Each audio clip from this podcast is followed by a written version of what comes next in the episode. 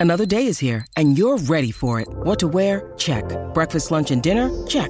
Planning for what's next and how to save for it? That's where Bank of America can help. For your financial to-dos, Bank of America has experts ready to help get you closer to your goals. Get started at one of our local financial centers or 24-7 in our mobile banking app. Find a location near you at bankofamerica.com slash talk to us. What would you like the power to do? Mobile banking requires downloading the app and is only available for select devices. Message and data rates may apply. Bank of America and a member FDIC. Look, Bumble knows you're exhausted by dating. All the must not take yourself too seriously and 6-1 since that matters. And what do I even say other than hey? well, that's why they're introducing an all new Bumble with exciting features to make compatibility easier, starting the chat better, and dating safer. They've changed, so you don't have to. Download the new Bumble now. When you need mealtime inspiration, it's worth shopping Kroger, where you'll find over 30,000 mouth-watering choices that excite your inner foodie. And no matter what tasty choice you make, you'll enjoy our everyday low prices, plus extra ways to save, like digital coupons worth over $600 each week. You can also save up to $1 off per gallon at the pump with fuel points. More savings and more inspiring flavors make shopping Kroger worth it every time. Kroger, fresh for everyone. Fuel restrictions apply. Welcome to the New Books Network. Hello, everybody, and welcome back to New Books in Early Modern History, a podcast channel on the New Books Network. I'm Elspeth Curry, your host today on the channel. This afternoon, we'll be talking to Dr. Joy Wiltenberg about her new book, Laughing Histories From the Renaissance Man to the Woman of Wit, a fascinating investigation of how laughter was inflected by gender and social power in early modern Europe. Joy, welcome to the show. Thanks so much. I'm really happy to be here. Yeah, lovely to talk with you. Uh, I'm so excited to get into your book, but before we do so, could you get us started by just telling us a bit about your own history? Well, I'll just tell you a little about my background. I started out studying early modern social history at University of Virginia, where I was able to study with the wonderful Erik Midelfort, who encouraged his students to be adventurous, which was great. And I, this was also at a time when the so called cultural turn was just about to happen. And I was very interested in literature as well as history. So that um, kind of started me off on the kinds of historical subjects that I've been interested in studying. So I started out with uh, popular literature and images of women, and then early crime sensationalism. Those are my earlier main projects. And then the crime sensationalism one led me into thinking about history of emotions more, which is another growing field. And um, very much related to this study of laughter. So, how exactly did you get into studying laughter in the early modern world? What what kind of sparked uh, sparked your interest and that led to you writing a book on it? Yes, thanks. Well, this this actually goes back pretty early in my studies too. I read um, Mikhail Bakhtin in grad school, um, with his analysis of carnival and his argument about uh, kind of popular laughter having a lot of symbolic power to overturn the established order, at least temporarily. And then I also read some of those early studies by um, people like Robert Darnton, looking at the Great Cat Massacre again, where laughter was something that needed some analysis and was trying was exercising some social power in ways that are not always recognized by kind of standard historical study.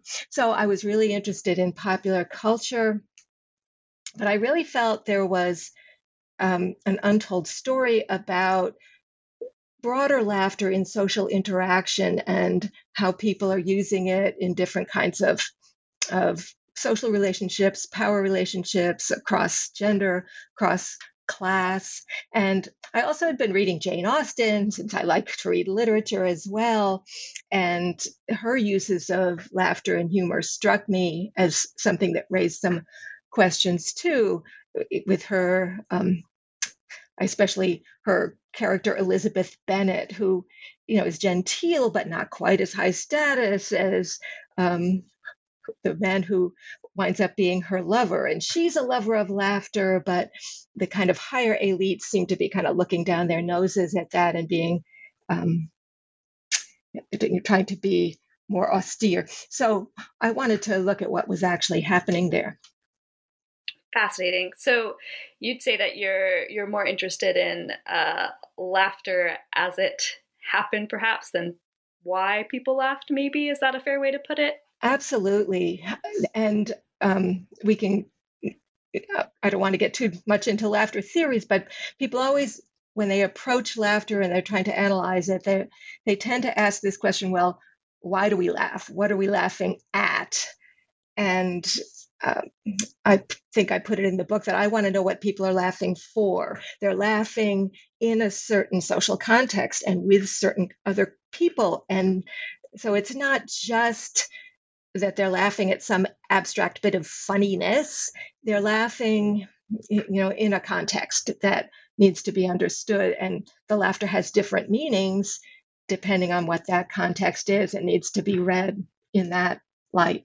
So along those lines, uh, I, as you spoke, I was reminded of the quote you have in your introduction that laughing is easy to do, not always so easy to understand. Uh, so that I'm sure is true even when you're in a situation with laughter. But as modern audiences looking back at historical laughter, what do you think are some of the biggest hindrances or obstacles in our way? Yeah, that's a good question. Um, I think that we probably, as modern people going back to look at this historically, we know we're not always going to get the joke. And that, you know, that is something that Darnton explored a lot.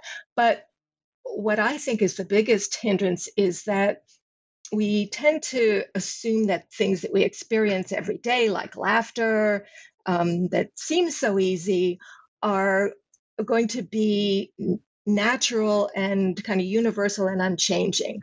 And so the idea that that laughter itself is going to play some different kinds of social roles in different contexts and that people are going to use and interpret it differently in different historical contexts i think is more foreign to people.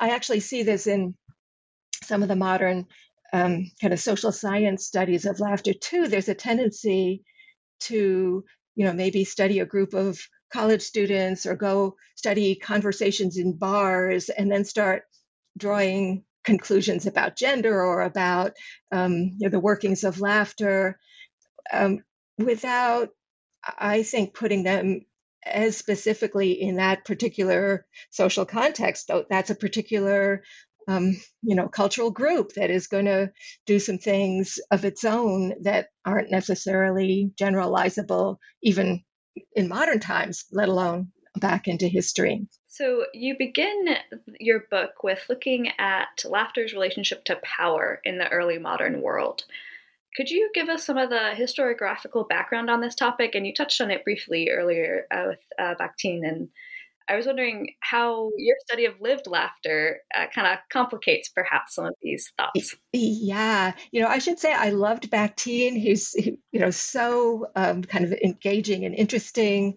Um, and uh, I think a lot of um, historians are familiar with his idea about this power of popular laughter and kind of the overturning of of hierarchies and you know kind of um, carnival reversal of standard meanings with an implic and especially uh, his idea about um, kind of the grotesque body and laughter based on the body and its kind of messy functions being something that is somehow liberating because it brings everybody down to that same basic physical level of human existence that is you know has got um, elimination and birth and death and uh, you know putrefaction and other things happening to the body.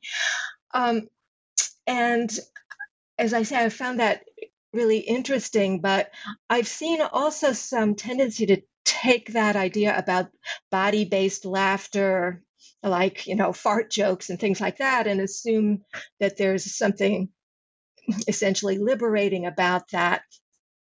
And um, I did find some evidence that to me raises some questions about that because you find um, laughter about defecation being used to kind of demean the lower classes coming from the high elites as well. So um, I think there's real questions about the liberating aspect.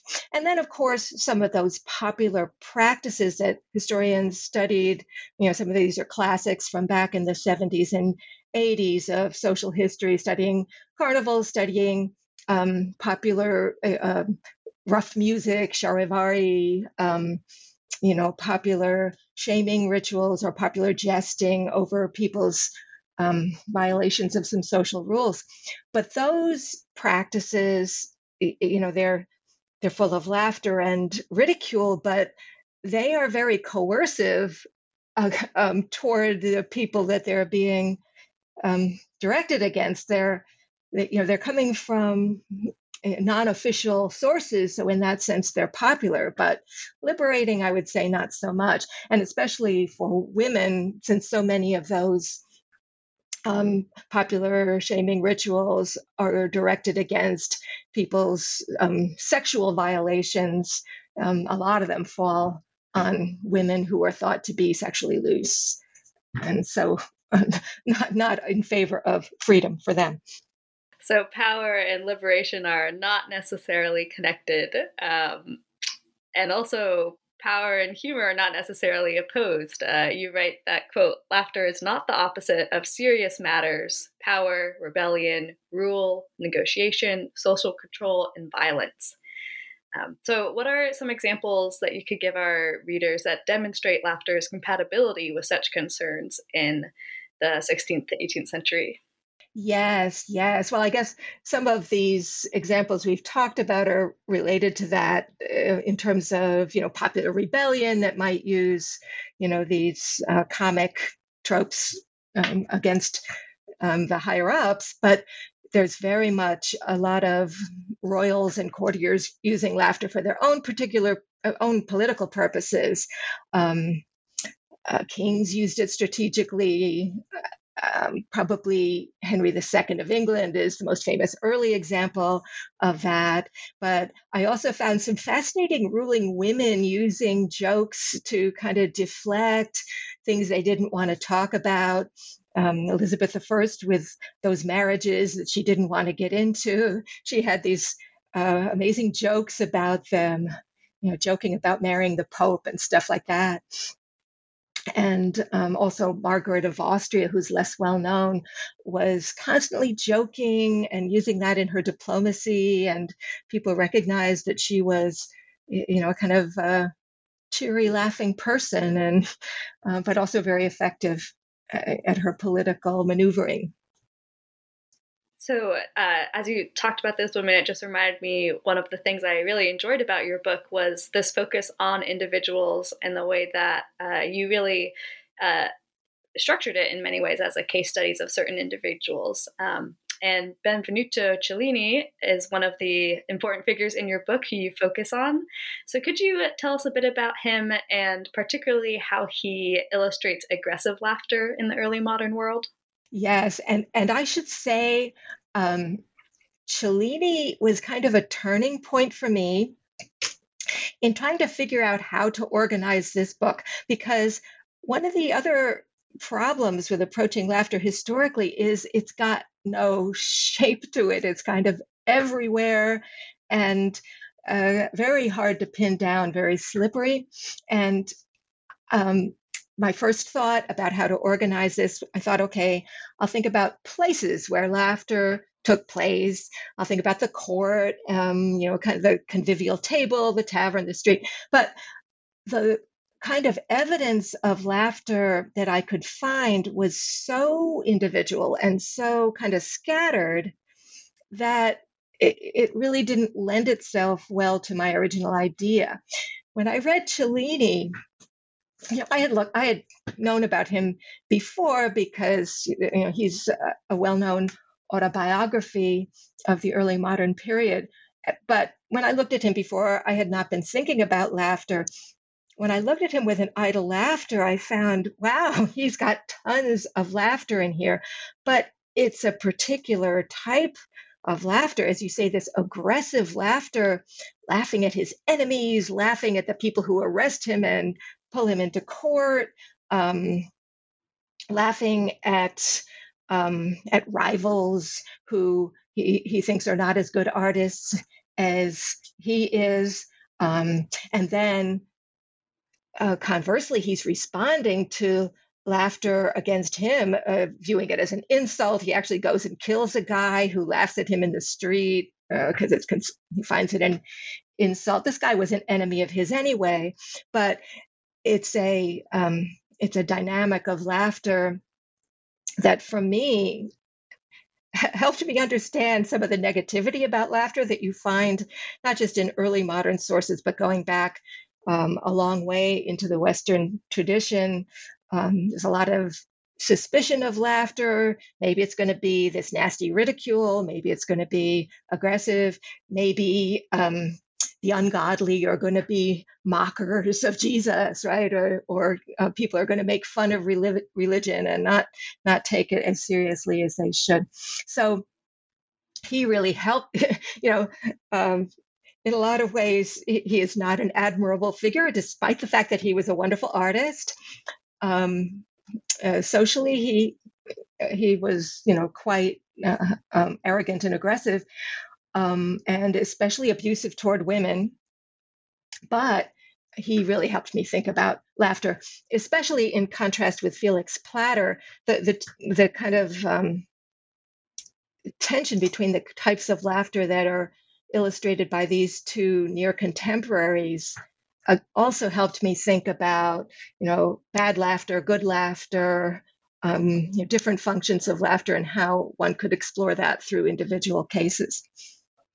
So to to talk about Platter a little bit, could you tell us about him? So he is a contemporary with Cellini, but he laughs very differently. Uh, so how how is he different socially, and uh, how does he laugh differently than Cellini as well? Yeah, yeah. He was uh, a Swiss physician from a family that uh, had a very striking social rise uh, that and also wrote a lot of autobiographies so we know uh, a lot about their experiences. His father had been um, dirt poor uh, but became a human uh, became bookish and a humanist and um, so raised his son and was able to send him to medical school.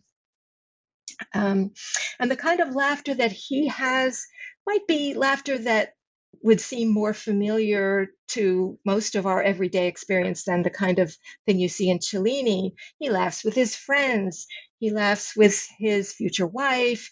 Um, he he just has a lot of kind of social bonding laughter. You laugh um, in ways that kind of ease your anxiety into new relationships.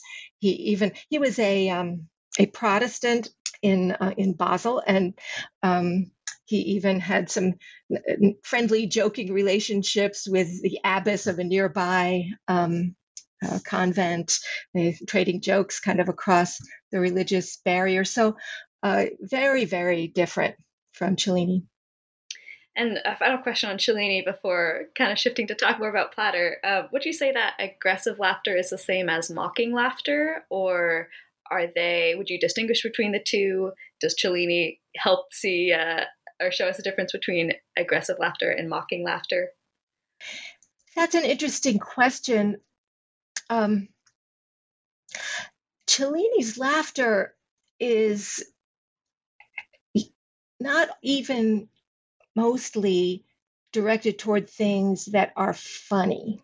You know, when I think of, and so I guess that's related to mockery, although mockery, you, I guess need to try to find something that you claim is funny about what you're laughing at.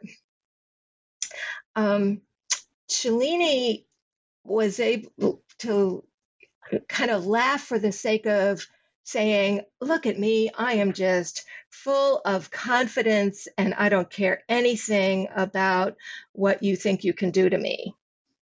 Um, so it's not even necessarily mocking, it's sort of self aggrandizing laughter.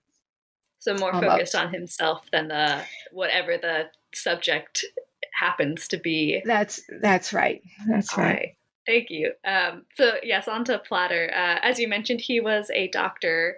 Uh, so how did you find, um, I guess, with him or just in general, early modern theories of the body and health intersecting with early modern discussions of laughter? Because you did mention that there is some ambiguity in this era. You know, is is laughter good? Is it bad? Should we avoid it? Um, and and how yeah how does medicine or medicinal theories uh, kind of come into play with this yes yes um, the doctors were I think some of the most likely people to be pro laughter. They they thought, oh yeah, cheer cheer up the patient. Uh, laughter is mostly good for you. They said, oh yeah, you should avoid absolute excess, but but they really um, basically thought it was um, it was going to be uh, encouraging your good humors and that sort of sort of thing.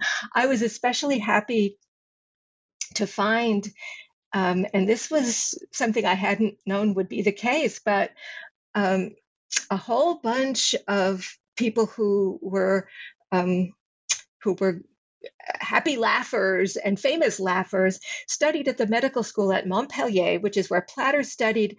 It's also where Francois Rabelais studied, and he's one of the most famous laughers of all time because of his um, his literary laughter and also the study of him by Bakhtin. But also at Montpellier was uh, Laurent Joubert, who wrote um, a major treatise about laughter, the most widely read treatise on laughter of the early modern period, and also this more obscure guy named Andrew Boorde, who who um, supposedly authored some joke books. So I thought it was fascinating that uh, Montpellier was, you know, sort of a laughter hotbed um, where doctors all you know kind of cultivated laughter as something that was good for you so doctors leading the charge in the perhaps i don't know rehabilitation but the promotion of laughter in this era yes yes so, one of the strengths of your book is how you just continue to focus on gender and class and how those two aspects can nuance early modern instances of laughter. So, to focus a little bit on gender, what were some of the particular difficulties or opportunities that laughter presented women in this era? Yes, that's a good question, too. Um, a lot of people, uh, well, especially you know, men who were commenting on such things, they thought women laughed too much. They also thought they talked too much, but they thought the excess laughter was something that showed their weakness and kind of put them in the same category as children, you know, who just kind of laugh up uh, too much. Um, but women were able to kind of use laughter for their own purposes by making fun of some silly gender stereotypes. I found some women making fun of the idea that women talk too much, um, or um, I enjoyed the way Dorothy Osborne, who was a 17th, 17th century gentlewoman, she had a, a whole string of suitors uh, coming to um, seek her hand, and she rejected them all because she was in love with a man she was writing letters to. But she made fun of their kind of pompous vaunting of male authority and male learning. You know, they wrote letters in kind of this uh, Latinate style that she found really stupid and I thought made a terrible letter. So she was able to, uh, you know, kind of um, live within some of that gender hierarchy by just kind of laughing off some of the ways in which men thought they were superior. On the other hand, she was really horrified at the idea of being laughed at. And so ridicule was something that she, and also one finds some other women talking about this too, that um, they really you know fear being made a laughing stock and of course no, nobody likes to be laughed at and men might have worried about this too but it was something that for women kept them um, more likely to adhere to certain kinds of gender rules than otherwise. So, to continue in this vein, uh, what were laughter's sexual connotations? Because uh, I know that's so important as we consider, particularly, how women in the early modern world understood uh, their place in society or tried to navigate things. So, um, yeah, what were the sexual connotations and how did gender in particular impact these? Yes, yes. Well, there certainly were um, moralists who said that a woman who laughs, especially if she kind of laughs in certain ways, is showing herself to be sexually loose. And uh, there are kind of two aspects to that. One is um, they thought that if a woman laughs in response to a young man, someone who's not her, she's not married, and someone who's not her husband. She's laughing with somebody that's kind of suspect. Or a woman who laughs uh, with an open mouth or laughs too audibly is somebody who you may think is going to be sexually loose. One of the things I loved about the cover image that I found for this book is that it shows a woman laughing with her mouth open. And it's no accident that that's happening in a scene that's pretty clearly a high class brothel where some sexually suspect stuff is going on. That's where you picture and portray the woman laughing with the open mouth. Then there were also some parallels people perceived between the physical effects of laughter on the body, you know, this kind of uh, you know, rhythmic eruptions of the laughter and kind of loss of physical control reminded people of sexuality and some explicitly compared laughter to you know sexual um, orgasm and and thought well you have to be careful about this. So, uh, to continue talking about women at least, uh, but shifting the topic a little bit, uh, you also focus on uh, Madame de Sévigné, who was French, uh, as one of your case studies.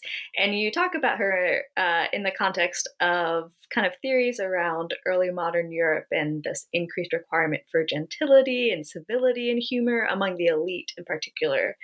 So, how does uh, Madame de Sévigné either illustrate or challenge these sorts of theories? Yes, thanks. Um, yes, she was um, an interesting character. Everybody loved her. I, I, couldn't find anybody who didn't like Madame de Sévigné. Um, and so, uh, in the kinds, uh, uh, but she also she was a big celebrator of laughter. Um, it's not clear how much she was talking about laughing out loud because the language is a little bit ambiguous about that but she definitely thought you should enjoy yourself and you should you know feel free to to ridicule things you thought were ridiculous and also um, you know enjoy uh, convivial times with your friends. Um, she did embody that gentility and civility and and kind of I, an idea of um, sophistication in what you were laughing at. She wanted you to be actually witty, you know, not uh, uh wanted it to be something clever. Um, and so she would draw distinctions between people who know how to laugh and appreciate the right kind of laughter and people who frustrate you to death because you're full of this urge to laugh and they don't get the joke they don't understand they're just you know they're not smart enough um, uh, uh, as they're not you know kind of equal to you but she was genteel in that she did not do the kind of laughing in people's faces nothing like Cellini, and not even like some of her contemporaries at the French court who were engaging in some very kind of cruel and exclusive laughter. She was able to laugh at people and still say, stay friends with them. She, uh, she would laugh kind of in her letters, or she'd laugh um, when they weren't there, maybe. Um, but she was kind of more gentle than a lot of the other um, aristocrats at the French court. Yeah, I was fascinated by uh, some of the descriptions of uh, the the French court at the very end, right before the revolution. Just how, uh, yeah, how mocking and cruel it seems like it could have been. Um, but she was separate from that, uh, both, I guess, physically uh, far away from court most of the time and had a different attitude towards it in general. Yeah, yeah, yeah, yeah. So she could find someone ridiculous, but still, um, you know, still talk to them, still consider them part of the of her social circle. Mm. So, on the rather different uh, social class than Madame de Sévigné, you also discuss Samuel Pepys uh, with his famous diary and uh, his many instances of uh, laughing and being merry. So, how does his laughter illustrate, uh, particularly the way that social hierarchy uh, can be navigated with humor? Yeah, he was really amazing. He was able to laugh with everybody. He laughed uh, in, and he, of course, because we know about it because it was important enough to him that he wrote into his diary how much laughing he'd been doing um, with all different sorts of people. Um, from the boatmen who took him from place to place along the Thames to his family and servants to um, his superiors at work, his superiors um, in uh, his patrons um, who were helping him get ahead. Um, but he was always very aware of where he stood in the pecking order and uh, whether it was okay to joke in a certain way with a certain kind of person. He got into a little trouble a couple of times when he tried to make a joke that um, people thought went over the line, but usually it, over a status line. But usually he was, eh, you know, in merry relations with a lot of different people and was clearly skilled at that. And, and used it as one of his ways of of kind of oiling his social relationships.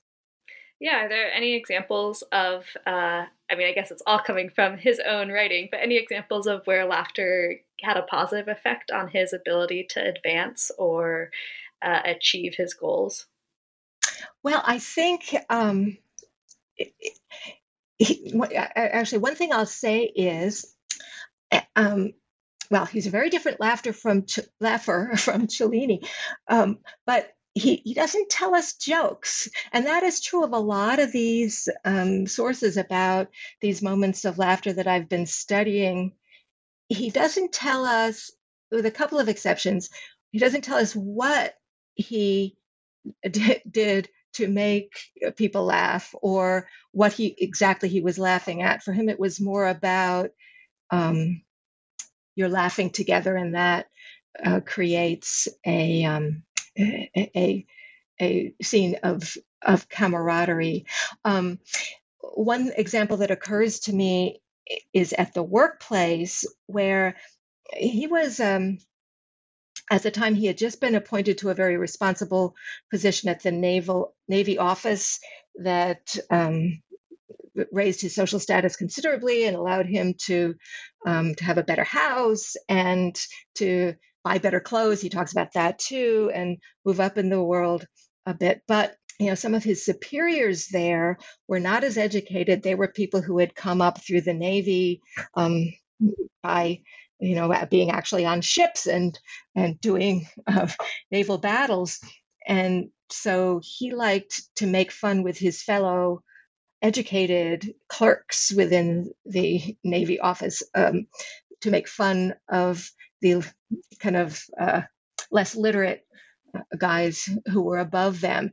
And I think for him, that re- very much reinforced his sense that he's a super competent person and he knows how to do this and he can kind of chuckle at these people even though they're above him not in their face but in their absence and uh, kind of um, move forward his own agenda at work in that way i'm not sure if that answers your question no, yeah, that's yeah. a that's a great example. Um, it reminds me, I guess, a little bit of uh, Platter, like you were saying, some of that social bonding, um, perhaps, of trying to to get that camaraderie with people who were similar to him in their background, uh, at work at least. Right, right. Um, so your closing case study is of Hester Thrale and her friends, uh, and I found this example fascinating. I'd never heard of it. It's such a, I guess, modern thing. So you introduce the reader to her rating system for her male peers, where she she rates all these men she knows in various categories. Uh, which, yeah, in the 18th century is uh, is kind of wild to come across. Um, I know this was an amazing thing to me, and you know, I'm normal my my kind of home base has been the 16th century and the 17th into the kind of middle of the 17th so i'm not really a scholar of the 18th century so i asked every scholar of the 18th century that i knew have you seen anybody else doing? She put it in tabular form. There's a you know a table with all these numbers and the different social characteristics of these people and where they where they rate um, I thought it was quite remarkable that she was doing that. Yeah, she does use a 20 point system, which is a little different than our, our usual 10. But it, yes, uh, yes. yes, uh, yes. She, that's right. She borrowed the twenty points from a book on beauty that was talking about how you know oh, you, gotcha. you, could rate beauty at you know the be- best beauty at twenty, but that book didn't have anything like a table and it and didn't do anything like you know taking specific uh, women of of his acquaintance and, and and rating them. So she took this idea from reading that you could rate women on a scale of 20 in beauty and and ran with it into a much more elaborate um, kind of uh, enumeration of people's social performance yeah, so the, the last three categories for her male peers, at least, were quote wit, humor, and good humor. Um, so you you tell us that these meanings of these terms were fluid, uh, and uh, certainly today we might maybe have a hard time distinguishing them. So, what did Thrale mean by wit, humor, and good humor? And what does this sort of tell us about how views of humor and laughter were changing towards the end of this early modern period? Yes, yes. It's really interesting to try to follow the the permutations of these terms. It's pretty clear that uh, even for Thrale herself, their meaning was not 100% clear because she puts a little a little footnote about good humor to try to explain what she means by that and she says oh i just mean the good humor that you meet, need for conversation. And she appears to have meant, you know, some kind of cheerfulness or um, openness to other people. Interesting, though, she, she, she was a famously a great friend of um, Samuel Johnson, the kind of pundit and and author, and um, she gives him a zero on good humor, even though she's having conversation with him all the time. So, uh, you know, he, I think it has to do with cheerfulness and maybe being nice to people a little bit, good humor. Um, wit and humor. And by the way, uh, as you say, they're the last category. She clearly thought they were really related to each other because she kind of squeezes them all in, into a final column, even though she rated them separately with different numbers. So they're distinct, but they're all kind of part of the same constellation of, um, you know, sociability that that you want to have. Um, she finds them, you know, different but linked.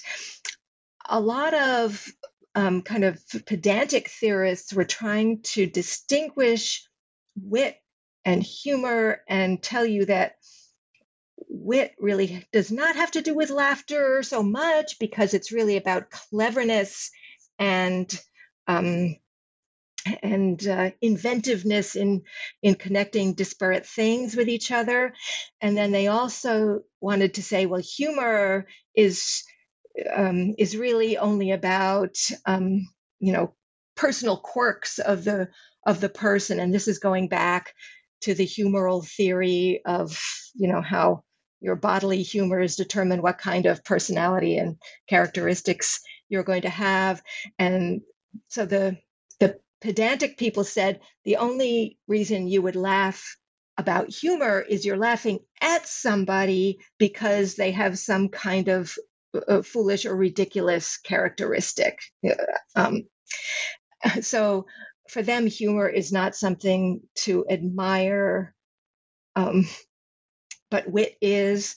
Uh, but they're they're very uh, kind of difficult to tease out in this in this period. Anyway, Thrale does seem to have had some of that idea about um, valuing wit more than you value humor and good humor, but she still kind of thought I guess you really ought to have all of them in, in order to be a fully rounded person.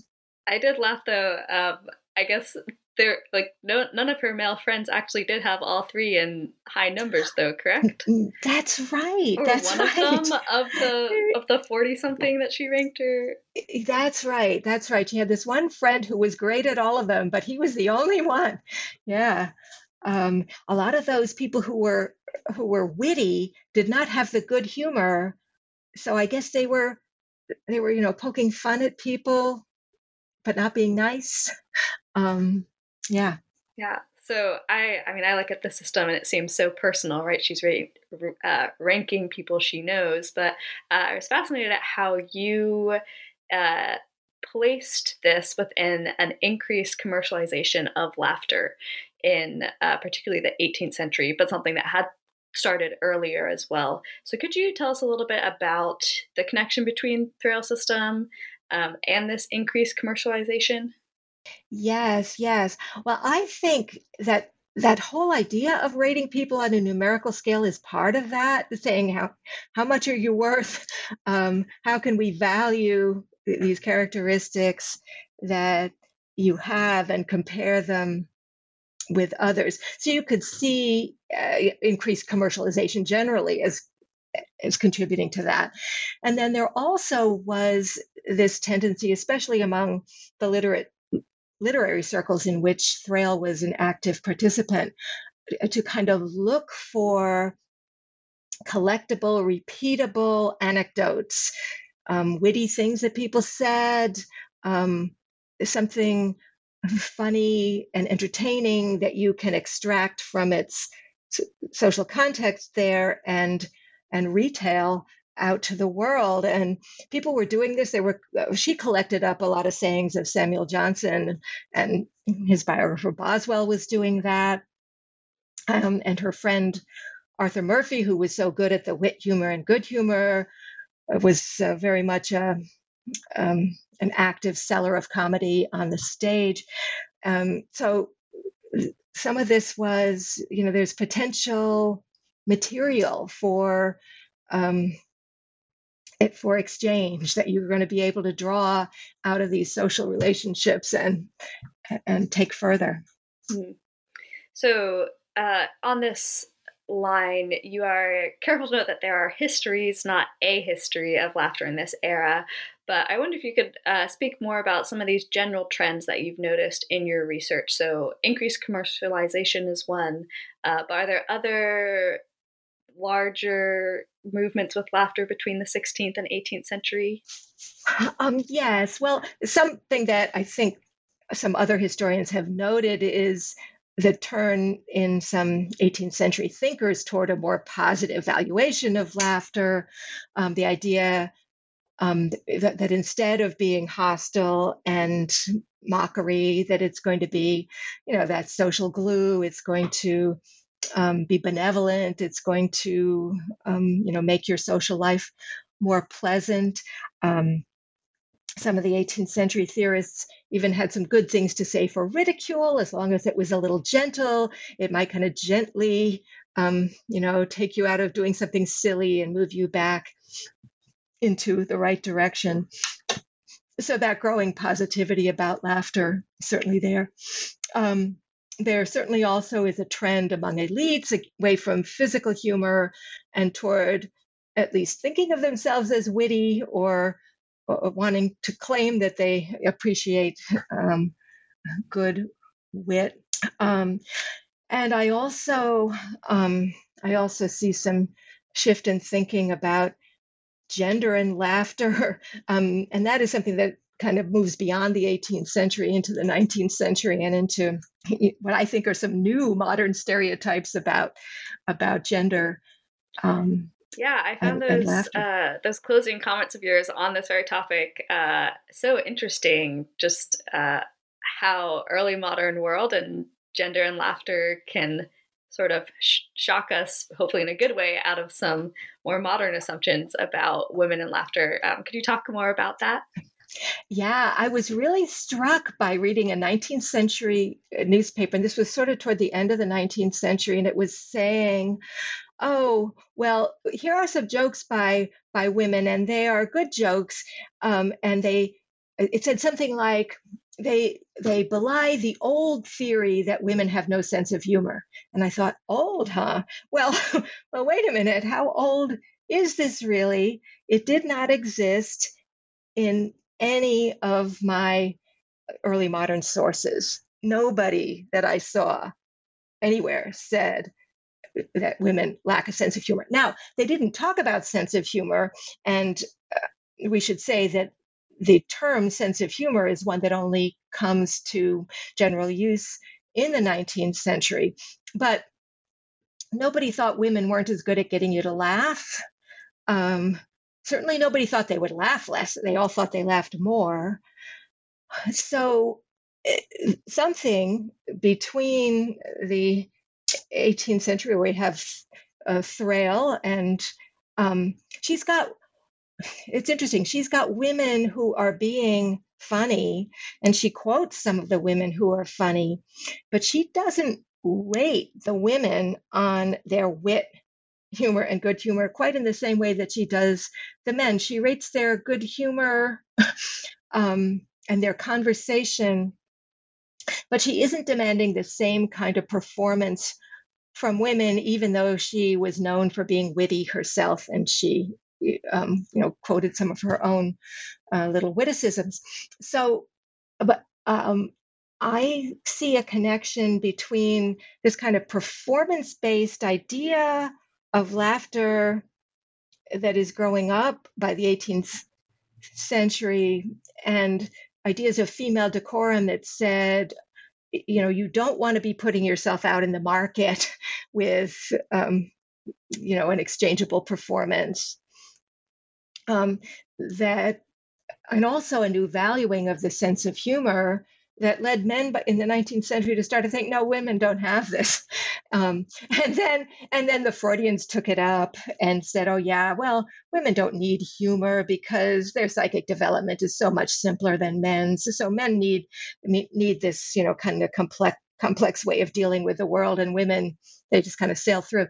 Um, so uh, it's pretty interesting. A brand new gender stereotype being invented, I think. Yeah, well, it's uh, it gives me lots to think about, um, and perhaps new ammo uh, in arguments about whether or not women can be funny today. Uh, well, Joy, it's been so lovely talking with you. Uh, a final question before we sign off. Uh, has your work on Laughing Histories led you in new directions for future research? I know you only just finished, so yes, uh, that's right. If you want to take a little exhale, that's fine. But uh, yeah. what's on the horizon for you these days?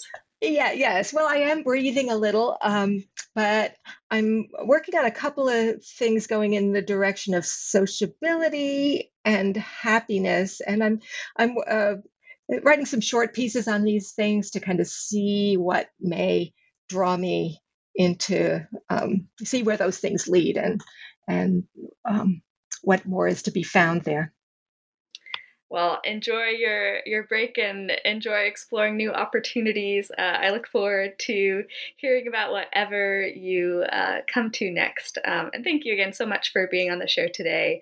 Uh, oh, such a pleasure. Yes, thank you. It's been a great pleasure talking with you. So thanks very much. Of course. Uh, and to our audience, uh, thank you for tuning into this discussion of Laughing Histories from the Renaissance Man to the Woman of Wit by Joy Wiltenburg, uh, out as of last month. So be sure to pick up a copy. I've been your host, Elspeth Curry, and you've been listening to New Books in Early Modern History. Take care.